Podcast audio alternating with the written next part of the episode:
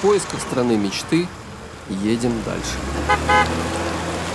Живописные фьорды, окруженные скалами, северное сияние и полярный день, спящие вулканы, могучие ледники и водопады. Ландшафты этой страны настолько фантастические, что порой сложно поверить в их реалистичность. Сегодня у меня в гостях Дарья. Мы поговорим об этой волшебной стране Норвегии. Дарья живет в Норвегии уже более 11 лет. Она является миграционным консультантом, знает все о переезде, о работе и о законах Норвегии. Дарья, здравствуй. Здравствуйте.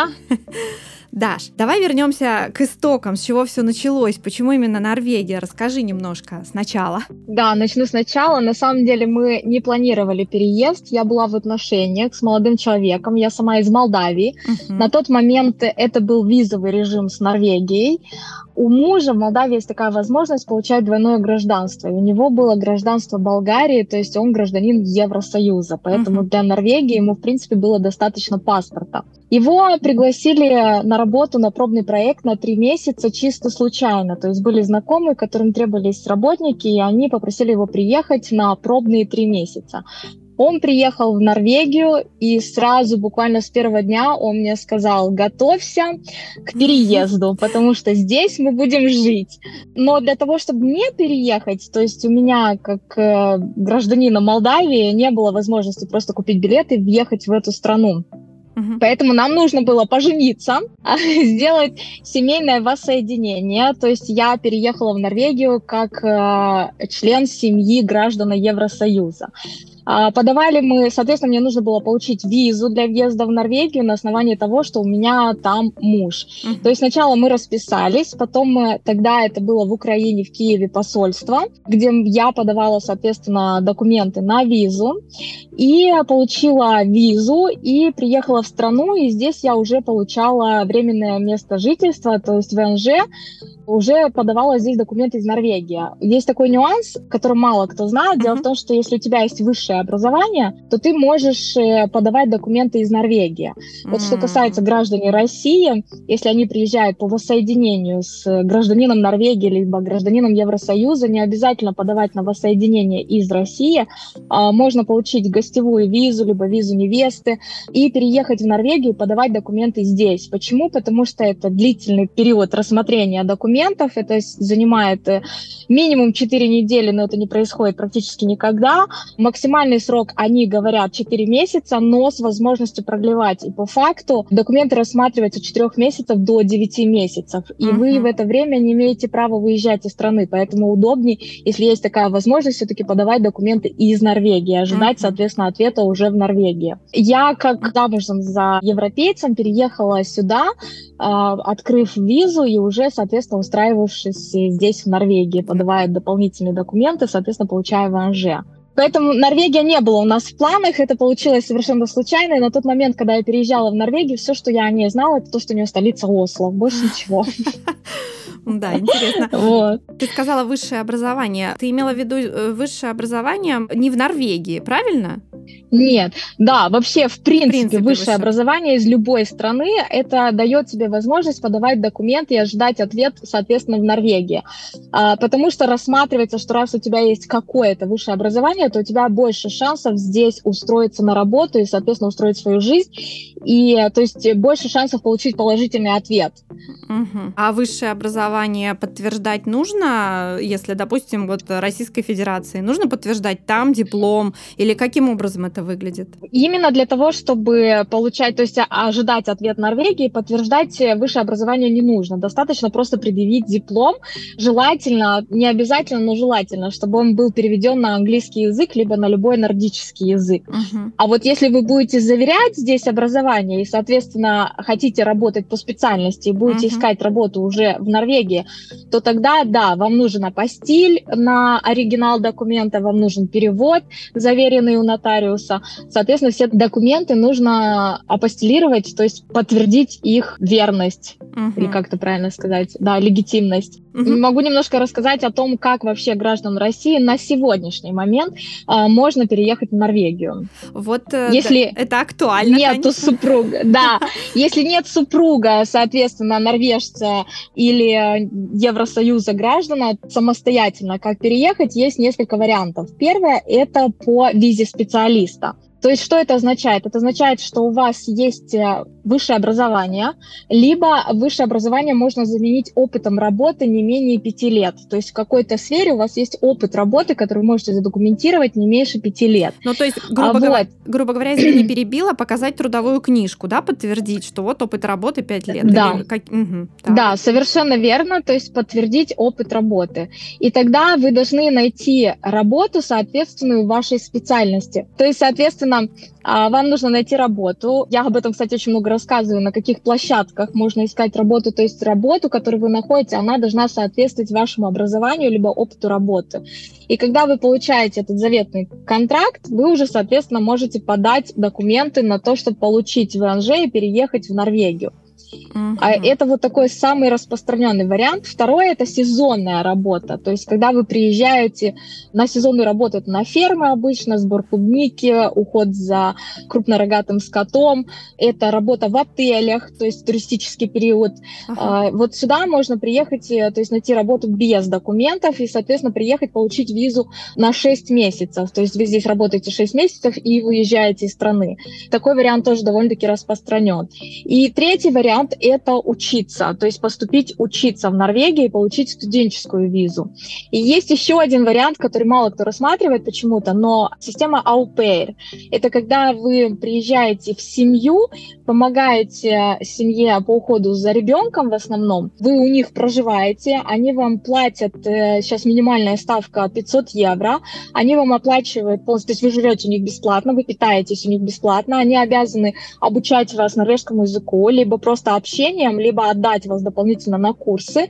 И это вообще идея культурного обмена. То есть они должны обучать традициям, истории, языку, менталитету, водить по мероприятиям, и вы им помогаете с детьми. Система ОПР, она вообще предполагает, что вы потом выйдете обратно в страну, но по факту и по статистике больше 85% потом просто находят работу и меняют вид визы, меняют с АУПР, например, у визу специалиста или сезонника или или студенческую визу и остаются жить в Норвегии. Дарья, ну сколько должно быть э, лет э, человеку для того, чтобы он поехал по этой системе? Ведь, наверное, там какие-то возрастные ограничения? На самом деле, прям таких э, ограничений нету, просто там есть система упрощенная до 25 лет и немножко более сложная после 25 лет. Uh-huh. Основные требования вообще, в принципе, они считают, что, во-первых, это то, что вы не приезжаете в семью русскоязычных, uh-huh. но по факту я сама делала э, девушке одной из России, э, и она жила в семье, где жена была русскоязычная, то есть все равно одобрили с пометкой, что дома будет говорить исключительно на норвежском языке.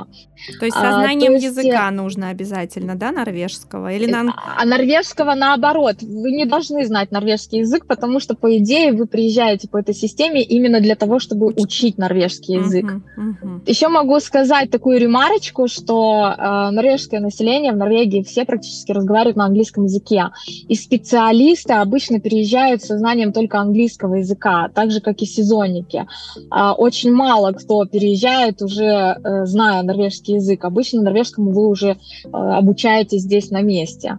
А английский язык здесь очень распространен, больше 90% населения разговаривает на английском языке, поэтому это такой довольно, довольно достаточно знать только английский язык. Вот по системе ОПР это на какой-то период определенный, там на полгода, на год? На год. Обычно контракт делают на год с возможностью его продлевать. Ага. Так, очень интересно. А где это всю информацию? Ну вот я так поняла, что можно через тебя, да, эту всю информацию узнавать, либо да. на какие-то сайты есть э, касательно... Конечно, да? угу. ну, конечно. Причем, что самое интересное, что вся эта информация абсолютно доступна э, на сайте udi.no, пишется ud латыницей .no. Там э, очень хорошая система поисковика, где вы вводите гражданин какой вы страны, каким образом хотите переехать в Норвегию, и вам дают всю информацию. Причем этот сайт переводится на английский, русский язык, и там очень доступная информация и там есть ссылки, соответственно, вот есть специальные программы, которые занимаются Aupay, к примеру, и там есть ссылки на эти сайты, где можно найти семью, и, соответственно, искать через вот эти площадки, не через каких-то посредников, которые вы не знаете, а непосредственно через государственные учреждения. проверенный без риска. Да, очень интересно. Скажи, пожалуйста, вот на тот момент, когда ты еще переехала, да, то есть э, еще оформляла сначала ВНЖ было, я так понимаю, да, для того, чтобы ВНЖ, ПМЖ получить, потом нужно какой-то период должен был пройти, вот какой-то период от ВНЖ до ПМЖ и до граждан. Вот у тебя сейчас что на данный момент? Гражданство уже? У меня гражданство, Уже да. Вот чтобы получить, чтобы получить гражданство, какие, что нужно пройти, какие круги до Смотрите, изначально все приезжают на временное место жительства, uh-huh. которое выдается в зависимости от того, на каких основаниях вы переезжаете. Uh-huh. То есть, если АУПР, то это вам выдают на год. Если вы приезжаете по визе специалиста, то есть на должность, которая соответствует вашему образованию либо опыту, то здесь зависит от контракта. Если у вас долгосрочный контракт, то могут выдать сразу на три года. Если контракт на год, то, соответственно, вам выдадут эту визу только на год. Потом вы это продлеваете. Если вы приехали по визе специалиста, то вам нужно прожить в Норвегии три года для того, чтобы получить э, постоянный вид на жительство. Если вы переехали по замужеству за граждан Евросоюза либо Норвегии, то тогда вам в Норвегии нужно прожить пять лет. Если вы переезжаете как беженец, потому что это тоже возможно, в том числе из России, то этот период, когда человек находится в статусе беженца, он вообще не учитывается. Он не дает права претендовать на ПМЖ, то есть его нужно потом как-то менять в что-то другое.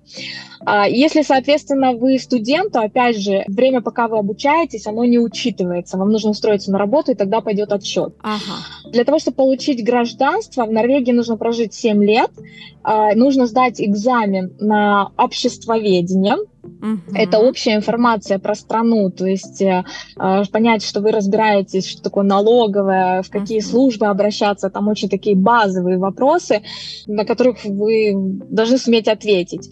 И, соответственно, сдать языковой экзамен уровня А2. Uh-huh. А, не знаю, если слушатели знают категории uh-huh. классификации uh, языка, А2 это довольно-таки uh, начальный uh, уровень, немножко ниже среднего, я бы так сказала. То есть это возможность понимать и изъяснять свои мысли на каком-то базовом уровне.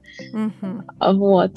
По визе специалиста, вот я еще хотела уточнить, да, если устраиваться на работу по визе специалиста, то там необходимо знать норвежский или ты на английском языке можешь этим специалистом быть? Бытует миф вот среди наших, угу. особенно уже переехавших людей, о том, что без норвежского языка вы здесь не найдете хорошую работу и, в принципе, не справитесь. Угу. Я абсолютно не согласна, я как человек, который с этим работает напрямую, я могу сказать, что специалисты-то как раз обычно переезжают со знанием английского языка, особенно если это сфера IT-услуг, это инженеры, это одни из самых востребованных специальностей, uh-huh. это IT-инженеры, они все переезжают со знанием английского языка.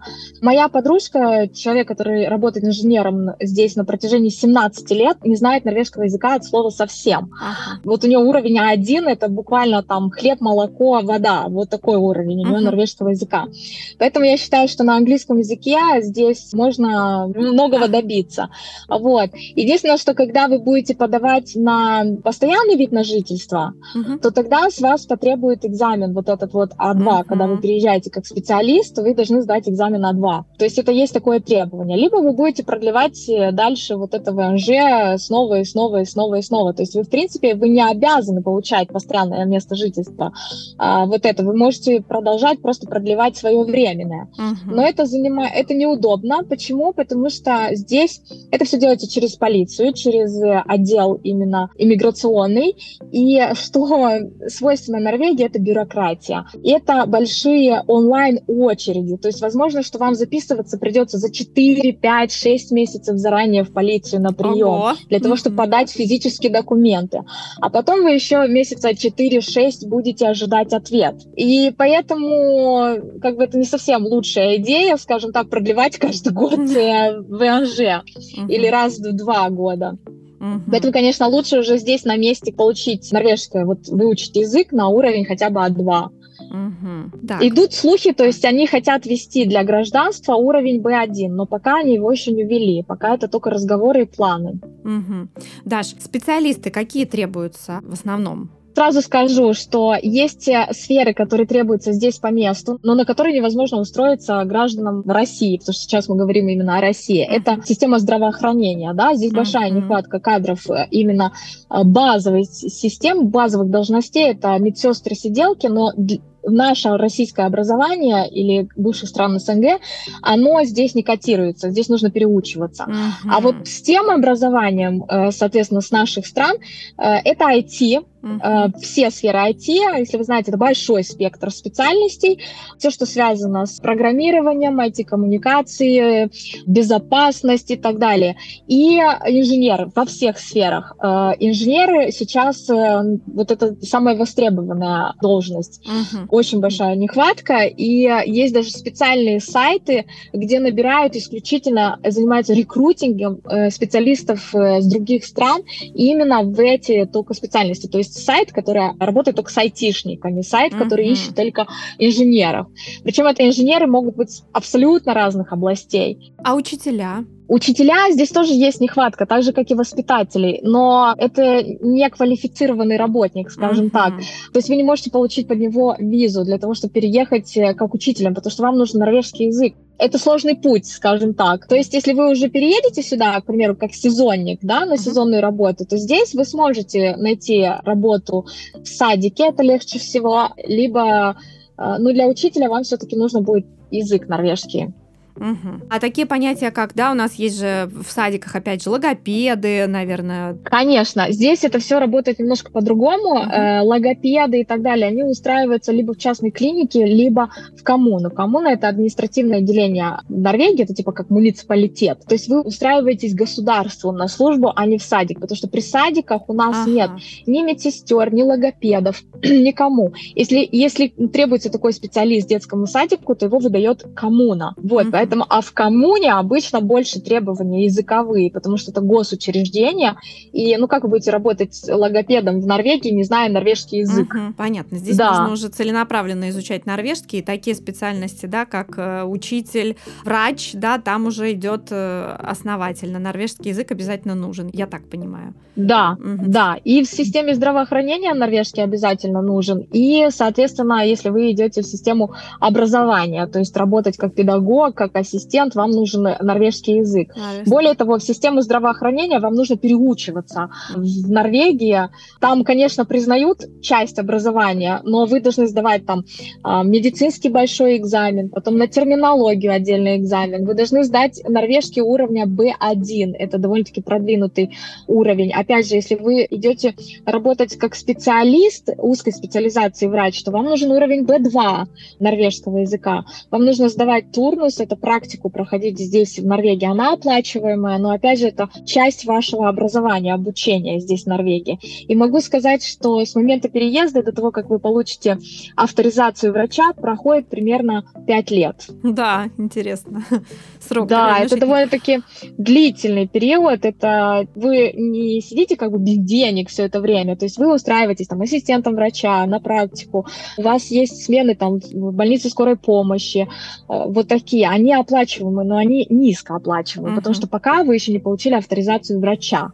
Дарья, специалисты экономической сферы, банковские сотрудники, а и они котируются с российским дипломом? Все, что касается страхования, налогообложения, uh-huh. финансовая сфера, это все нужно переучиваться. Вам нужно именно знать э, юридическое. Это uh-huh. все нужно получать местное образование. Это не означает, что вам нужно полностью э, поступить в университет и проучиться там 4 года. Это означает, что вы должны хотя бы базовые курсы пройти. Вот uh-huh. на бухгалтера, так как это моя сфера, могу сказать, а что а нужно вот пройти хотя бы базовые курсы 9 месяцев месяцев, который вас ознакомит с норвежской системой налогообложения, потому что она очень сильно отличается в каждой стране, в принципе.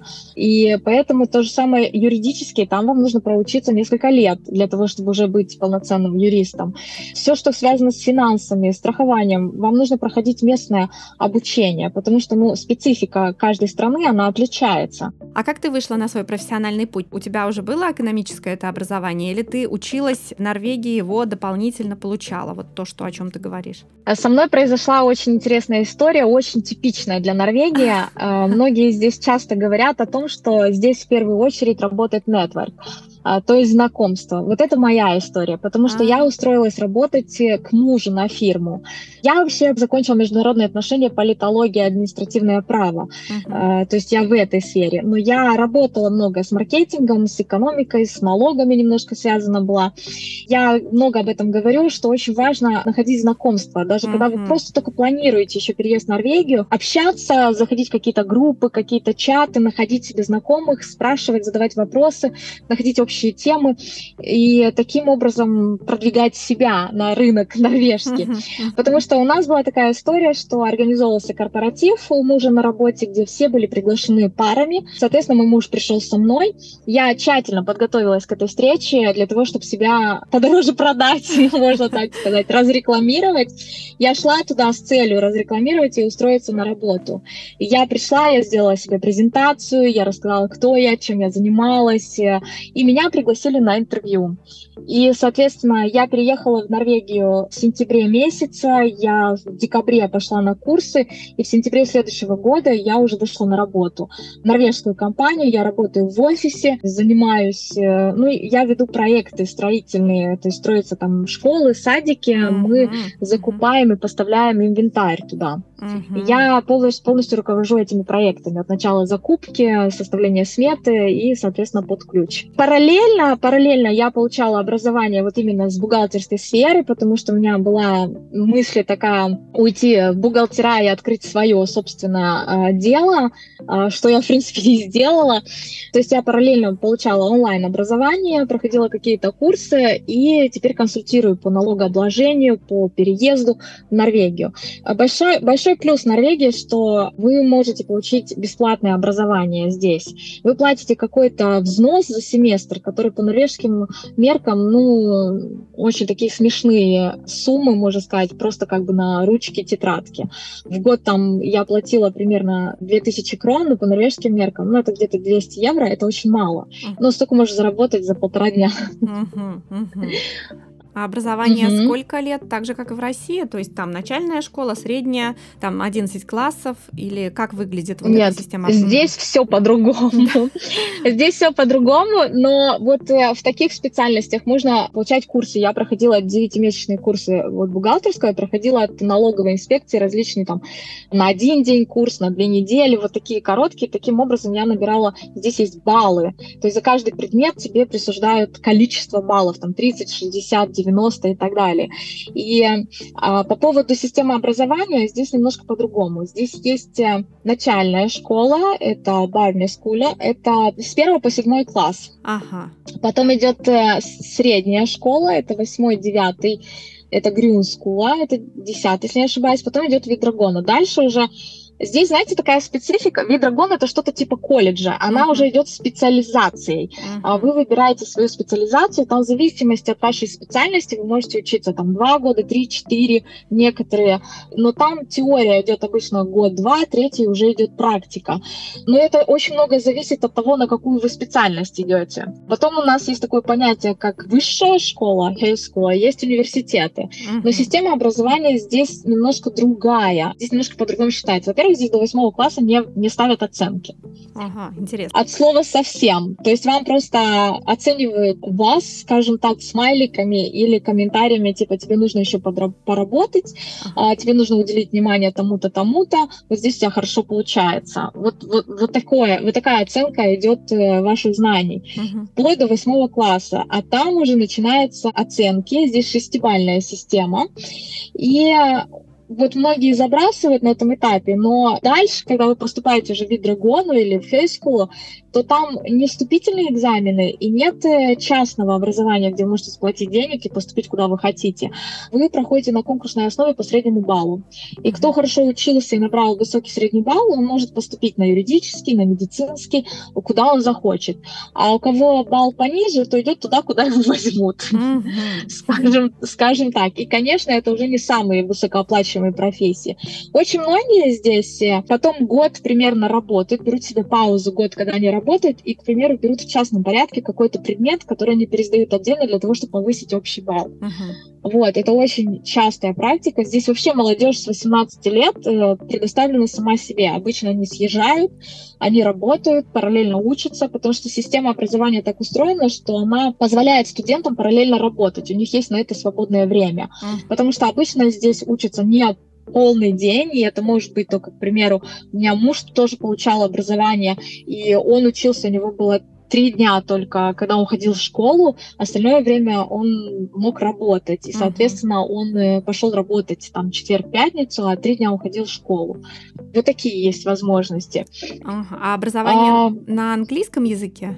В основном на норвежском, но на есть, норвежском. ну, это если э, брать хейскул или университет, или какие-то отдельные предметы, потому что здесь можно брать отдельные предметы при университете. Угу. Есть какие-то курсы на английском языке, но основное все-таки на норвежском. А. Большая часть все-таки на норвежском. Ага, да, понятно. У нас тоже есть частные школы и частные университеты. Они стоят дорого, и, между прочим, с августа этого года вводят платное образование для иностранцев. То есть люди, которые будут приезжать сюда за границу, уже будут платить. А для тех, кто здесь живет по любому виду на жительство, имеет право на бесплатное образование. Это вы идете в государственное учреждение. И они, угу. их большинство. То есть частных школ очень мало здесь. Угу. То есть если приезжаешь в статусе фрилансера, то ты там можешь рассчитывать только на платное образование. А если ты приезжаешь по визе специалиста, либо по воссоединению семьи, либо по вот этой программе ОПР, то, соответственно, можно рассчитывать, если имеются дети в семье, да, на бесплатное да. образование. Все, Да. Я насчет фрилансера хотела уточнить, вот, что да. фрилансер не дает вам основания для получения ВНЖ, потому uh-huh. что ваша работа должна быть географически связана с Норвегией. И uh-huh. часто мне еще задают вопрос, могу ли я купить недвижимость в Норвегии. Странный такой вопрос, потому что недвижимость в Норвегии стоит сумасшедших денег. А, вот. И она не дает вам права на ВНЖ. Uh-huh. Очень интересный, да, важный, важный момент. Едем едем дальше. Каким образом недвижимость вообще приобретается? И ориентировочно примерно цены на недвижимость, на да. Да, куплю-продажу, на аренду недвижимости. Вот немножко проясни вот эти моменты. Смотрите, во-первых, э, почти все население Норвегии покупает недвижимость в кредит. Угу. Это обычная практика, ну, вообще, как бы, мне кажется, это все так делают, не не то что большинство, а все. Соответственно, кредит вы получаете в норвежском банке. Большая разница в том, что у нас не ипотека, а кредит. В чем разница? Когда эта ипотека э, недвижимостью владеет банк. Mm-hmm. И э, в нашем случае вы берете кредит под залог вашей квартиры, но вы полностью являетесь владельцем этой недвижимости. Вы можете ее сдавать, продавать э, и, соответственно, ею распоряжаться полностью. Mm-hmm. Но вы берете кредит в банке. Для того, чтобы получить кредит в банке, у вас должен быть первоначальный взнос. На сегодняшний момент он составляет 15% от стоимости стоимости недвижимости. Uh-huh. Есть исключения. Здесь есть государственный банк, который может вам помочь с этим первым взносом, одолжить вам первый взнос, либо дать вам полный кредит.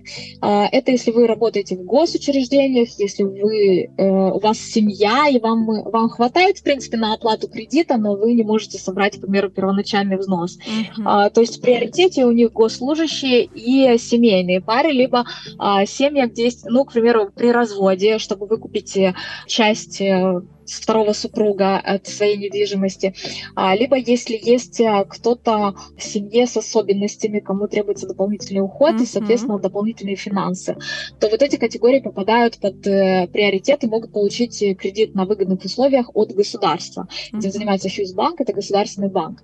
В противном случае вам нужно идти в банк, вам нужен первоначальный взнос, и, соответственно, вам нужен контракт э, долгосрочный, не временный, на год, на два, mm-hmm. и часто они они смотрят на то, на каких основаниях вы проживаете в Норвегии. То есть, если у вас виза на год или на два, то вам э, в кредите откажут. Uh-huh. Если у вас есть основания на получение гражданства либо ПМЖ, то, соответственно, ваше заявление рассмотрят. Uh-huh. По поводу цен могу сказать, что Норвегия очень большая страна. Она длиной практически в 3000 километров. И сравнивать, э, сказать общую цену по всей Норвегии, это будет немножко неправильно, mm-hmm. потому что цена а, недвижимости в Осло, в столице, очень сильно отличается от недвижимости а, на севере, за полярным mm-hmm. кругом. А треть страны находится за полярным кругом. Ага. А вот.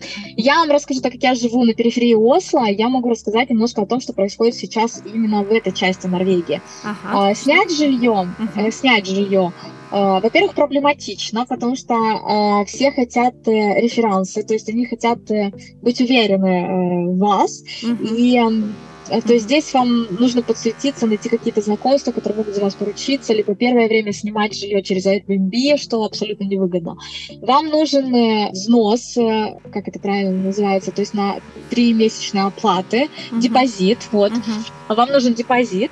И, соответственно, потом происходит сама оплата. Недвижимость здесь стоит, ну, примерно за однокомнатную квартиру порядком э, сейчас 12-13 тысяч крон, то есть это где-то 1200-1500 э, евро в месяц mm. стоит аренда а, однокомнатной квартиры. Опять же, очень многое зависит, вы снимаете, к примеру, цокольный этаж какого-то дома, это очень mm-hmm. распространенное, да, mm-hmm. кто-то купил себе большой дом, и он mm-hmm. первый этаж обосновал, как, как обустроил как отдельное жилплощадь uh-huh. с отдельным входом, кухней и так далее. Вот эта недвижимость будет немножко ниже в цене. Uh-huh. Если вы берете в центре города, то, конечно, там будет и по 2000 евро недвижимость. Если uh-huh. вы берете на периферии, то цена будет немножко ниже. Но примерно нужно ориентироваться на цену 1200-1500 э, евро. Uh-huh. Вот, это если снимать. Если покупать, если это недвижимость с видом на фьорд, то ее цена сразу увеличивается в два раза.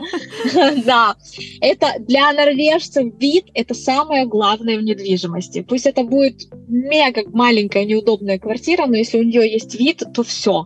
Потому что норвежцы готовы жить э, просто у окна и любоваться видом. А вот, опять же, очень многое зависит, это находится рядом с транспортом, в центре, далеко, как добираться, но я думаю, как везде в любом мире. Сейчас очень сильно поднялись цены на недвижимость, э, как и процентная ставка на кредит, и, э, ну, думаю, рассчитывать на квартира с две комнаты будет стоить порядка 5 миллионов. Это, это в Осло. Это примерно 500 тысяч евро, да? Угу. И вот, сейчас угу. крон уже 12, но это где-то вот так вот этот диапазон цен. То есть можно и за, конечно, 2 миллиона там евро купить, uh-huh.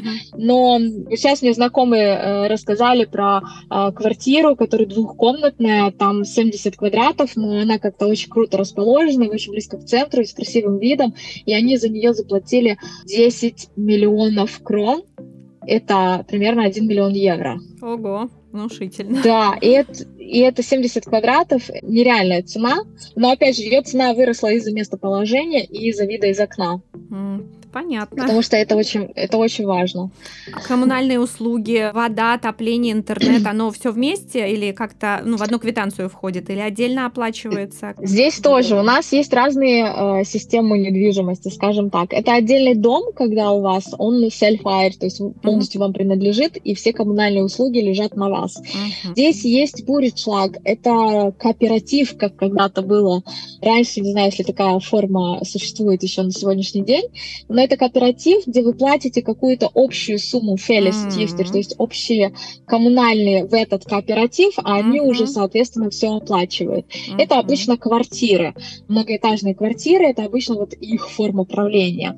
И э, там вы оплачиваете одной квитанцией от 2000 э, крон, это примерно 200 евро, до 5000, я думаю, это максимально на сегодняшний mm-hmm. день, куда входит все.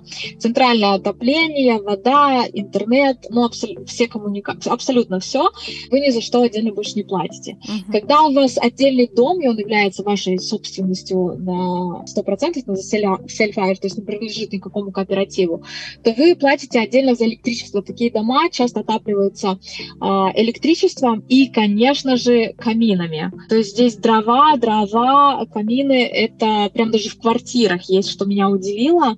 Такое, знаете, раньше была буржуйка. Uh-huh. даже, даже такие есть системы отопления, особенно сейчас, когда так сильно взлетели цены на электричество, очень многие себе установили такие печки, uh-huh. но в основном это камин, который в том числе не только красоту вам показывает и треск дров, но и отапливает uh-huh. эту же квартиру. Uh-huh. Вот мы снимали в центре города в Осло квартиру э, первый год, и она была вот с таким вот камином, и мы ее отапливали дровами. Это дополнение к, соответственно, обычному отоплению электричеством. Uh-huh. Здесь нет э, газового. Норвегия экспортирует газ, но газом не пользуется, можно так сказать. То есть здесь нет газового отопления. интересно. Да, это в целях защиты природы, экологичности. Для норвежцев это очень важно. Безопасность, экология, э, природа это, это просто number one вот, в повестке дня. Поэтому дрова, поэтому дома строятся деревянные, потому что они э, лучше удерживают тепло, они более экологичны, и жить в таком доме более безопасно. И потому что в основном все дома, даже квартирные блоки, имеют деревянные фасады и топятся дровами. Ага, Даш, теперь хотела спросить про транспорт. Насколько развит, понятно, городской общественный транспорт, насколько удобно, какая, какова стоимость, какой-то единый билет есть? Сейчас я вас удивлю. Город Осло планирует стать городом без машин. Абсолютно. Поэтому общественный транспорт здесь очень развит. У нас есть электрички, у нас есть поезда, у нас есть трамваи, у нас есть речной трамвайчик, то есть передвижение по воде. И все это входит передвижение в стоимость одного городского билета, который сейчас стоит э, примерно 4 евро. И он годен э, час, вот этот вот билет. Если межгород, там, по-моему, полтора часа вот это поезда. Очень развит общественный транспорт, абсолютно. Если вы живете в городе Осло, то там нет парковок. Их убирают uh-huh. именно с целью того, чтобы люди пересели на общественный транспорт. Их нет, и либо те, которые есть, они очень дорогие. Парковка может э, стоить даже 15 евро в час, но их по большому счету даже нет. То есть даже за такую стоимость парковки от 7 евро, я, это самое дешевое, что я нашла. Я редко езжу на машине, несмотря uh-huh. на то, что у нас есть автомобиль. Когда мы едем в Осло, мы пересаживаемся на общественный транспорт, потому что это удобно, uh-huh. это экономно, и потому что машину просто там негде оставить. Mm. Вот, поэтому в больших городах общественный транспорт очень развит. У нас есть электросамокаты, тоже пользуются mm-hmm. популярностью, конечно же, велосипеды. Mm. Хотя я могу сказать, что Норвегия не очень приспособлена э, велосипеды из-за климата, из-за погодных условий, из-за горной местности, э, из-за узких дорог. Э, поэтому в Осло, да, но так по большому счету по стране я не могу сказать, что это Бельгия там та же. Mm-hmm. Да, то есть есть чем сравнить, не очень развито, хотя они очень к этому идут. Угу. Если вы живете где-то не в большом городе, а какой-то там маленький городок, потому что Норвегия считает, что у них нет поселков и сел, у них только города, ну, по большому счету, такой какой-то деревушки, а, то, конечно, автобус там э, ездит реже, там раз в полчаса, вот, к примеру, мы за городом, у нас э, автобус в час пик ездит каждые 15 минут, а потом раз в полчаса. И это не совсем комфортно, особенно если у вас есть дети, и обычно нужно куда-то ехать. Если вы живете в маленьком городке, то все находится на расстоянии. Uh-huh. Любой большой магазин, коммерческий центр, центр, какие-то кружки, это все нужно куда-то ехать, и там вам нужен автомобиль. Я считаю, это мое субъективное мнение, что без автомобиля в Норвегии очень сложно, если ты не живешь в рамках большого города, и ты не путешествуешь. Но mm-hmm. не путешествовать, живя в Норвегии, это практически невозможно. Согласна. Потому что, а, конечно же, хочется увидеть горы, хочется увидеть фьорды, и ты на выходные куда-то обязательно едешь, вырываешься. Да, это возможно делать на поезде, и многие обходятся только этим, но это не некомфортно. Mm-hmm. Если ты захочешь поехать на какую-то хиту, то, что здесь называется, это домик в горах, дача, ну, это дача очень сложно назвать, потому что это не та дача, к которой мы привыкли, там нет огородов, это только для отдыха, туда это на общественном транспорте вы просто не, не доберетесь. да. Вот, то есть автобус будет где-то, и потом вам нужно идти пешком, либо на лыжах зимой, и это, это ну, это сложно. Mm-hmm. Вот, то есть если вы человек подвижный, мобильный, и вы хотите ездить там в Швецию за продуктами ради экономии, соответственно, соответственно, ездить по Норвегии, то, конечно, вам нужен автомобиль. Угу. А вообще общественный э, транспорт очень развит, и есть возможность с колясками, с инвалидными колясками заходить в транспорт. А, и вообще здесь социальный социальная сфера очень развита именно соцпомощь от государства. То есть, то есть если, есть ограничения по передвижению, то вам предоставят автомобили, отвезут вас с точки А в точку Б э, за счет государства. Угу. Отлично. Даш, а да. по продуктам сориентируй, пожалуйста, вот э, средняя стоимость там молоко, хлеб, овощи, фрукты. Вот. А, наверное, как везде сейчас у нас выросли цены, у нас инфляция, у нас упала крона, и э, выросли цены. И сейчас э, я вас ориентирую, скажу примерно, что как и стоит. Хлеб, конечно, можно найти где-то за 1 евро. Это называется low-cost хлеб, но его практически никогда нигде не бывает на прилавках, и он очень невкусный, скажу вам честно. Потому что средний обычный хлеб стоит порядком 3 евро. Это цена на хлеб. А молоко тоже порядком 3 евро литр стоит. Ага. Э, так, что еще? Вы мне говорите, что я скажу примерно, сколько овощи, это стоит. Фрукты. Норвегия, овощи и фрукты, понимаете, Норвегия, это все практически привозное. У нас есть своя клубника в сезон, она намного позже. Она вот сейчас только начинает появляться, и она стоит порядка 5,5 евро, и там 400 грамм. Угу. Это стоит клубника. Черешня у нас стоит 20 евро килограмм. Угу. Uh-huh. потому что черешни ну, практически нет в Норвегии. Скоро появится малина, пока еще неизвестны цены. Здесь есть картошка норвежская, огурец, а он продается поштучно, потому что здесь эти огурцы длинные, знаете, такие uh-huh, Пал- палка огурца. А, обычного ма- маленьких огурцов только в каких-то мигрантских магазинах, но они есть не везде. И вот такой огурец сейчас стоит 2 э, евро. Паприка, знаете, этот сладкий перец, uh-huh. сейчас он какой-то нереально дорогой, он стоит порядка порядком трех с половиной евро, и там его две штучки. Э, то есть он продается так поштучно. Угу. Что еще? Картошка Ма... в районе 2-3 э, евро в зависимости от сорта. А вот молочные продукты? Ну, смотрите, Норвегия полностью себя обеспечивает молочной продукцией. Да. Во-первых, она очень высокого качества. Несмотря на то, что многие сомневаются, потому что большинство продуктов обезжиренные, низкое содержание жира здесь приветствуется, животного происхождения, и многих это смущает. Но Норвегия очень сильно озабочена а, тем, что население потребляет внутрь. Поэтому здесь есть отдельный налог на сахар, ага. и поэтому сладости и сахар сахаросодержащие продукты здесь очень дорогие. Кока-кола э, маленькая поллитровая стоит 3,5 евро. Это вот, это если в обычном магазине. И здесь, смотрите, вот э, мне кажется, что вот это очень важно озвучить. Это то, над чем работает Норвегия, чем она хвастается. Мы вводим с 1 января 2024 года полный запрет на рекламу неполезных продуктов гражданам до 18 лет. Соответственно, Ого. где человек до 18 лет может увидеть эту рекламу, там ее быть не должно. Uh-huh. То есть никаких э, сладостей, э, напитков газированных и так далее в рекламе быть не может. Uh-huh. Ни билборды, ни по телевизору, ни по радио, нигде. Более того, они должны быть убраны с прилавков, которые называются с, высоким, с, с высокой возможностью покупки. То есть они должны быть на кассах, эти продукты, они не должны быть... То есть их выстав, выставка не должна быть рекламной, они должны быть где-то там спрятаны, вот, в отдельных отделах, как вредные продукты. И вот эти, и, представляете, норвежцы некоторые ездят в Швецию, соседние, для того, чтобы покупать сладости, потому что они там на процентов 30-40, а некоторые 50 дешевле. Также со спиртными напитками, а, они здесь очень дорогие, но здесь можно купить как бы дорогое вино по низкой цене, потому что здесь есть стандартная наценка на бутылку вина, то есть uh-huh. образно они они будут 5 евро накидывать и на ту бутылку, которая стоит 2 евро, и на ту, которая стоит 20 евро. И за счет этого вино класса люкс будет намного дешевле, чем в других странах.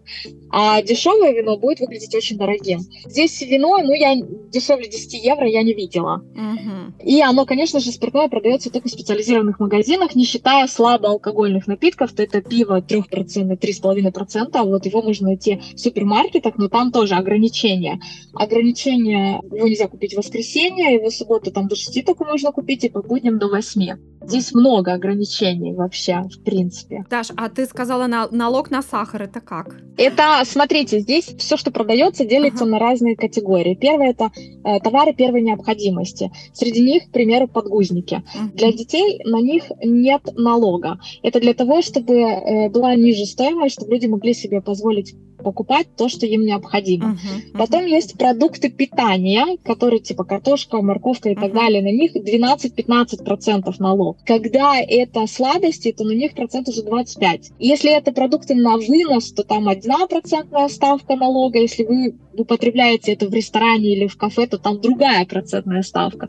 Плюс, когда они ввозят эти продукты, вот эта растаможка, там есть дополнительные акцизы, которые они платят. То есть э, везенная Кока-Кола еще там платится на таможне за то, что ее ввозят, за то, что это э, с высоким содержанием сахара, и потом еще в магазин выставляют на нее еще дополнительно высокий налог. И поэтому это так и называется у нас налог на сахар. Поэтому цель такая, чтобы вредные продукты были нам дорогие, дорогие, mm-hmm. чтобы мы не могли себе их позволить, и чтобы мы выбирали полезные продукты. Полезные продукты, понятно. А в связи с этим хочу спросить про медицину. Каким образом а, происходит обслуживание? К врачу можно записаться, на дом приедет врач, если вызвать. Как устроена система здравоохранения? Очень сильно отличается от того, к чему мы привыкли, поэтому многие говорят, что медицина здесь на очень ужасном уровне. А, я скажу, я, я скажу так. Почему? Потому что, ну, во-первых, у вас есть медицинское страхование, если вы работаете здесь, или вы находитесь здесь легально, там, то с той зарплаты, которую вы... Если вы работаете и платите налоги, то вы уже застрахованы, и у вас есть медицинское страхование. Что это означает? Это означает, что если вы попадаете в больницу, или у вас какие-то... Вот все, что касается больницы, а, лечения, обследования, операции, оно абсолютно покрывается полностью государством. Uh-huh. То есть при больницах, если это необычный прием специалиста, вы ничего не платите. Uh-huh. А если это семейный врач, то часть э, оплачивает государство, вы оплачиваете свою квоту. Это называется uh-huh. который приходится примерно на 30% от стоимости время врача. Uh-huh. И, ну, на самом деле, это все равно, это где-то 20-30 евро вы платите за прием врача. А здесь вообще по-другому все устроено. Здесь не вызывает, скорая приедет, если это действительно неотложная ситуация, ага, да, то есть если вы, ага. у вас, вы лежите дома с простудой с температурой 38 и даже 39, к вам скорая не приедет. Покуда вы можете сами передвигаться, пока это не угроза жизни а, или нет подозрения на угрозу жизни, то к вам скорая не приезжает. Ага. Сейчас появились частные клиники, которые предоставляют вызов врача на дом, ага. но это только в больших городах, и это стоит порядка 150 евро вызвать этот полностью частная услуга. Uh-huh, uh-huh. Есть исключения, это которые там люди пожилые или с ограниченными возможностями, к которым могут приехать э, персонал. Это у нас еще называется скорая машина, acute bill, а, может приехать на дом. Но это скорее исключение, чем правило. Uh-huh. Покуда вы можете передвигаться сами, они скорее вам оплатят такси, то есть mm-hmm. это будет за счет э, государства, на котором они вас привезут э, в больницу на обследование, нежели они пошлют за вами машину скорой помощи. Mm-hmm. И система здравоохранения здесь слабо развита то, что мы называем предотвращение болезни, да. Mm-hmm. Очень хорошо развита скорая помощь, именно если а, не дай бог у вас что-то случилось экстренное, я не знаю, там инфаркт, инсульт, uh-huh. а, то вас сразу ложат, там уже пока вы едете в машине скорой помощи, у вас уже все возможные анализы сделали. Я рассказываю, я просто брала интервью одного uh-huh. врача, который является главным врачом больницы, и она uh-huh. мне рассказывала о том, насколько она была удивлена тем технологиям, э, которые существуют в Норвегии, самые передовые технологии, тем анализам, которые здесь можно сделать. Но то, что касается простудных заболеваний, то здесь очень тяжело получить э, направление к узконаправленному специалисту, это очереди. Если это плановая операция, вы можете ее ждать 6-7 месяцев, 8 месяцев, а то и год. Я ждала операцию на ухо порядка 6 месяцев, потому что с этим можно жить. И, соответственно, вы сидите, ждете эту очередь. И, конечно, когда вы с этим сталкиваетесь, а вы привыкли, что вы пришли к врачу и вам дали рецепт на все, все что можно, и сделали все анализы, которые вы считаете вам необходимы, и вы приходите сюда, и вам говорят, нет, вы знаете, вам нужно наладить сон, наладить питание, и давайте понаблюдаем, приходите к нам через 2-3 недели, мы посмотрим, улучшилось ли ваше состояние. Это прекрасно. А, понимаете, тогда да, человека просто шок, человека просто шок. И здесь антибиотик выписывают непосредственно только по анализу крови. То есть, если это бактериальная инфекция, то вы получите антибиотик. Если это вирусная, даже если вам очень плохо температура 40, вам антибиотик не выпишут. А как если, ну вот с температурой, допустим, человек э, сам должен прийти к врачу, а вдруг у него что-то передается, да, ну вот вирусным путем? Они не боятся? Абсолютно спокойно. Сидите дома. А. Если, если, это, если это вирусное заболевание, то сидите дома. Вообще, здесь же нет такого. Здесь даже если ты болеешь ветрянкой, вам разрешается приходить в садик, если эти рамки начали заживать. То есть нет такого такого карантина. И вообще дети ходят в садик с кашлем, с насморком, покуда у ребенка, как они говорят, общее состояние нормальное, то есть он бегает, прыгает, играет, то у него могут быть зеленые сопли там, по локоть, нереальный кашель до рвоты, но если он при этом играет, питается и бегает, то он спокойно идет в садик. Если дальше просто инфекция это пойдет, не боятся, что зарази, заразят? Э, не боятся. Ага, не все. боятся абсолютно. Они считают, что это закаляет иммунитет, это повышает резистентность организма к разным вирусным и бактериальным инфекциям. Чем больше вы болеете в детстве, тем здоровее вы будете дальше. И все постоянно говорят, что ничего страшного, все болеют, вы перерастете. И вы знаете, очень удивлена, но это работает. У меня старшая дочка, когда пошла в садик, наверное, как у всех, она болела нон-стоп. Мы выходили из одного, заходили в другое. После того, как прошло примерно полгода, она стала болеть реже.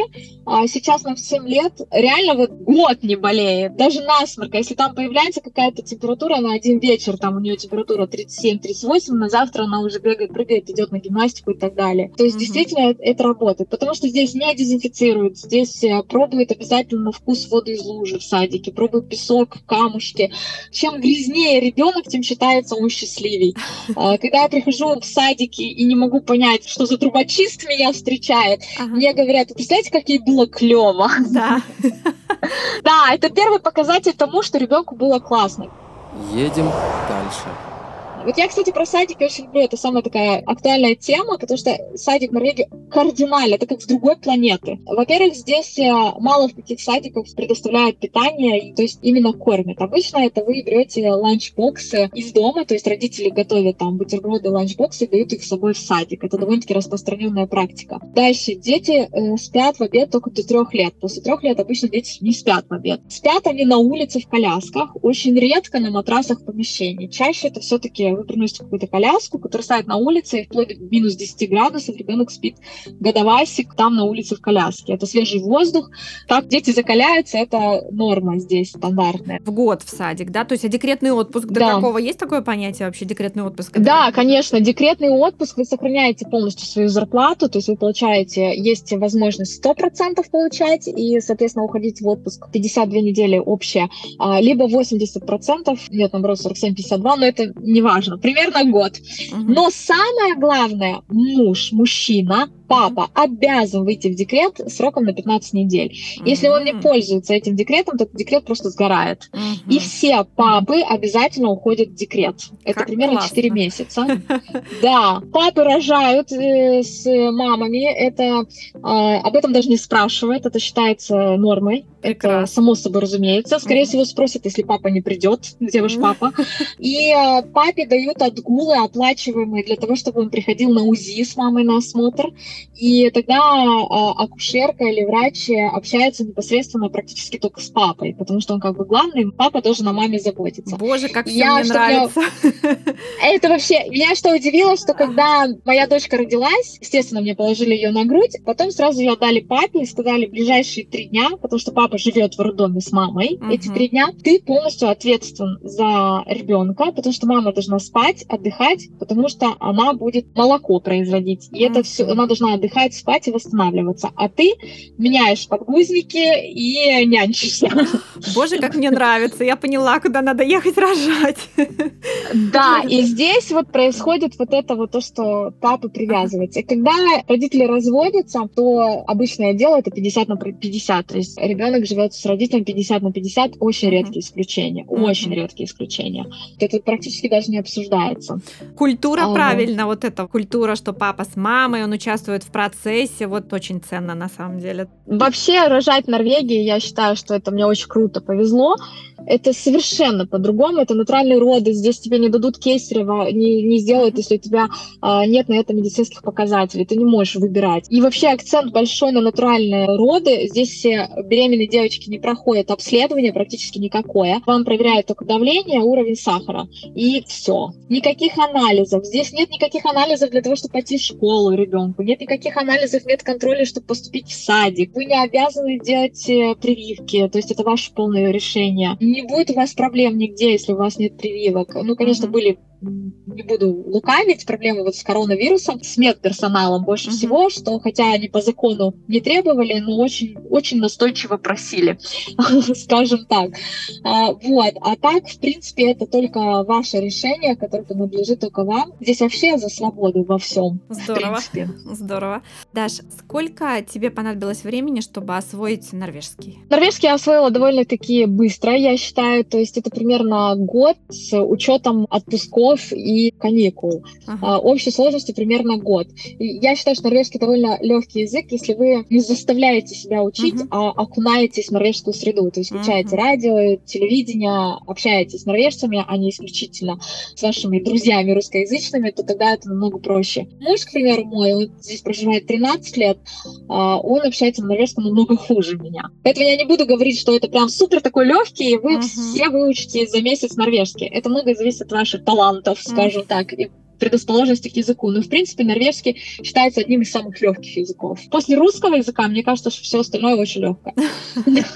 Даша, ты про радио сказала. Как там э, коллеги мои, да, можно сказать? На радио на норвежском языке, да? У вас радио на норвежском языке. То есть, чтобы туда попасть, устроиться, соответственно, нужно тоже уровень норвежского языка и какое-то образование определенное. Во-первых, в Норвегии за равноправие и есть определенные квоты, где фирмы сейчас обязаны набирать женский персонал, обязаны набирать иммигрантов, и для того, чтобы было вот это равноправие. Во-вторых, на телевидении вы увидите очень многих таких чистокровных норвежцев, которые ну, mm-hmm. только включаете телевизор, сразу понимаете, ну да, типичный норвежец там из Африки, или Азии, или откуда-то там еще. Поэтому я считаю, что очень много зависит, опять же, повторюсь, от нетворка, то есть от знакомств, от связи, куда вы обращаетесь, от вашей настойчивости. Потому что для норвежца нетипично настойчивости, когда вы приезжаете иммигранты вы настаиваете, то вам быстрее открываются двери. Uh-huh. Во-первых. Во-вторых, вы можете стать э, независимым журналистом, который будет вести свою колонку, свое радио, которое наберет популярность. Таких uh-huh. я тоже знаю, я сама таких слушаю и смотрю. Я знаю конкретно одного журналиста, который uh-huh. пишет статьи именно, делает интервью, который из России в свое время приехал и работает в самой главной газете Осло. Я с ним общаюсь, да. Вот интересно, надо, надо мне ссылочку взять у тебя.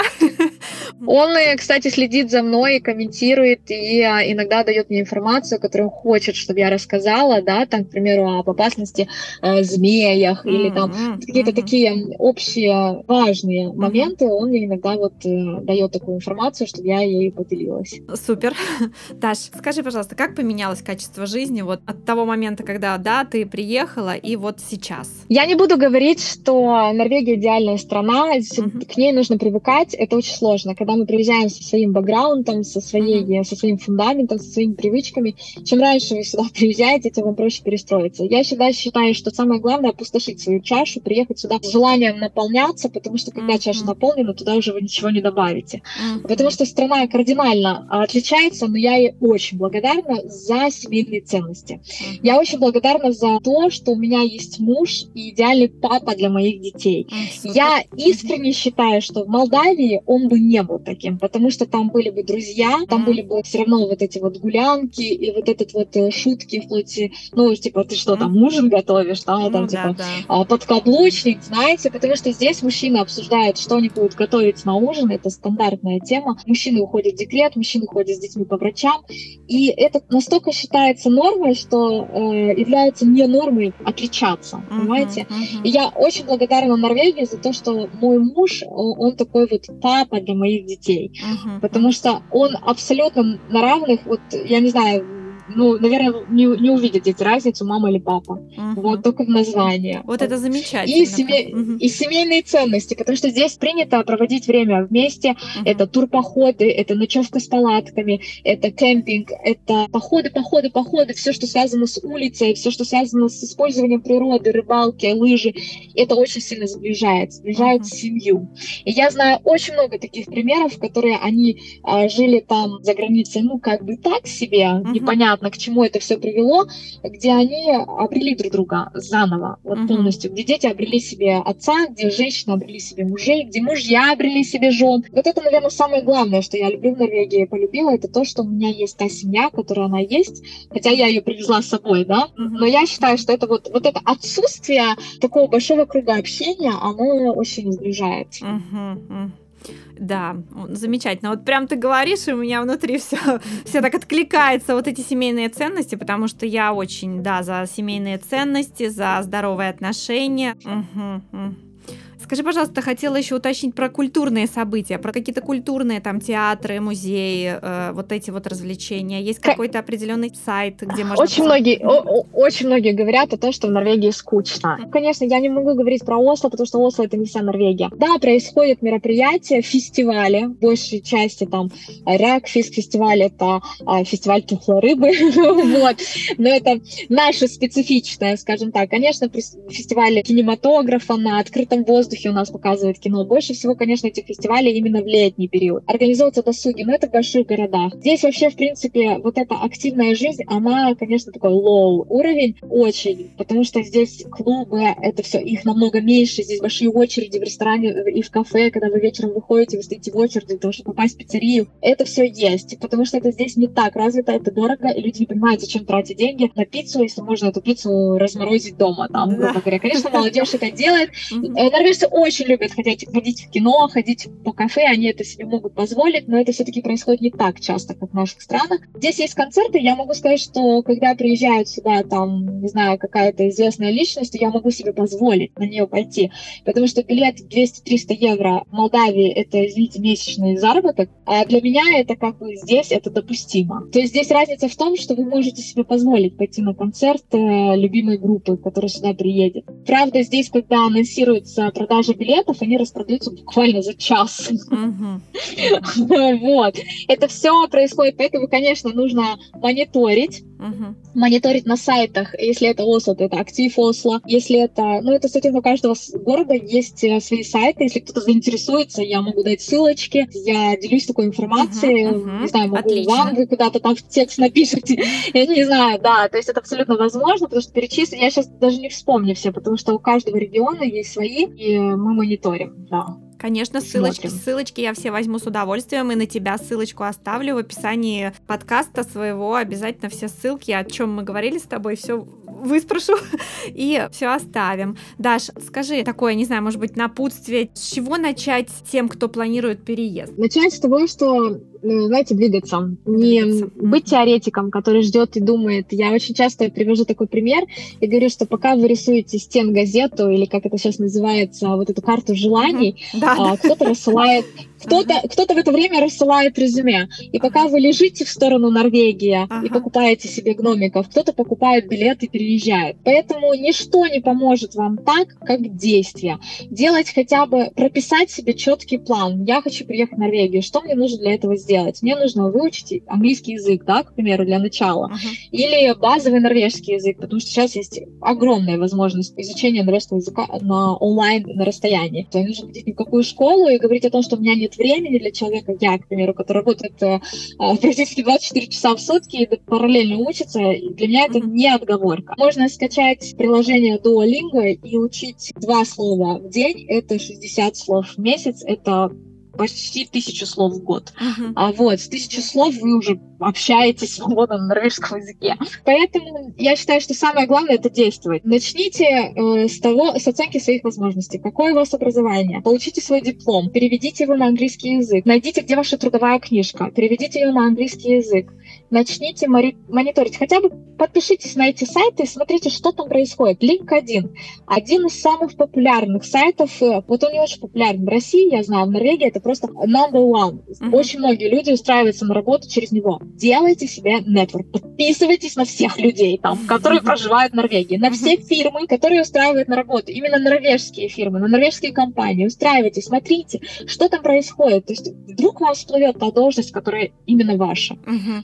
Мониторить, подписываться, следить, и это станет частью вашей жизни. И, конечно же, делать. Делать, делать что-то. Могу сразу сказать, что резюме норвежского стандарта сильно отличается от резюме российского стандарта и по своей структуре, и по тому, как это выглядит и что там прописано. В Норвегии очень важно не переквалифицировать себя, mm-hmm. то есть не перехвалить. Вы не можете пойти на должность ассистента врача с образованием там доктором наук, поэтому тогда может лучше упустить вот этот нюанс про себя. Mm-hmm. Опять же, очень, очень важно искать референсы, искать контакты. Я считаю, что наша диаспора, такое слово мне не очень нравится. Но наши люди здесь в Норвегии, я считаю, что они очень дружны, э, хотя многие говорят, нас здесь просто очень много, и люди очень разные. Но я знаю огромное количество людей, которые абсолютно бесплатно являются вашими поручителями, вашими реферансами, дают вам на первое время адрес, чтобы вы могли куда-то прописаться, чтобы могли пойти в полицию и получить визу. Uh-huh. То есть вы физически у него не проживаете, но вы можете зарегистрировать этот адрес. Да? Uh-huh. Очень люди отзывчивые, помогают и протягивают руку. Огромное количество таких людей знаю. Uh-huh. Или я с такими только сталкиваюсь, не знаю. Супер, супер, очень вдохновляюще. Руководство к действию приняты. Наши слушатели, надеюсь, для себя из нашего интервью извлекут достаточно много полезной информации, потому что у нас очень насыщенное такое было интервью. И я благодарю тебя.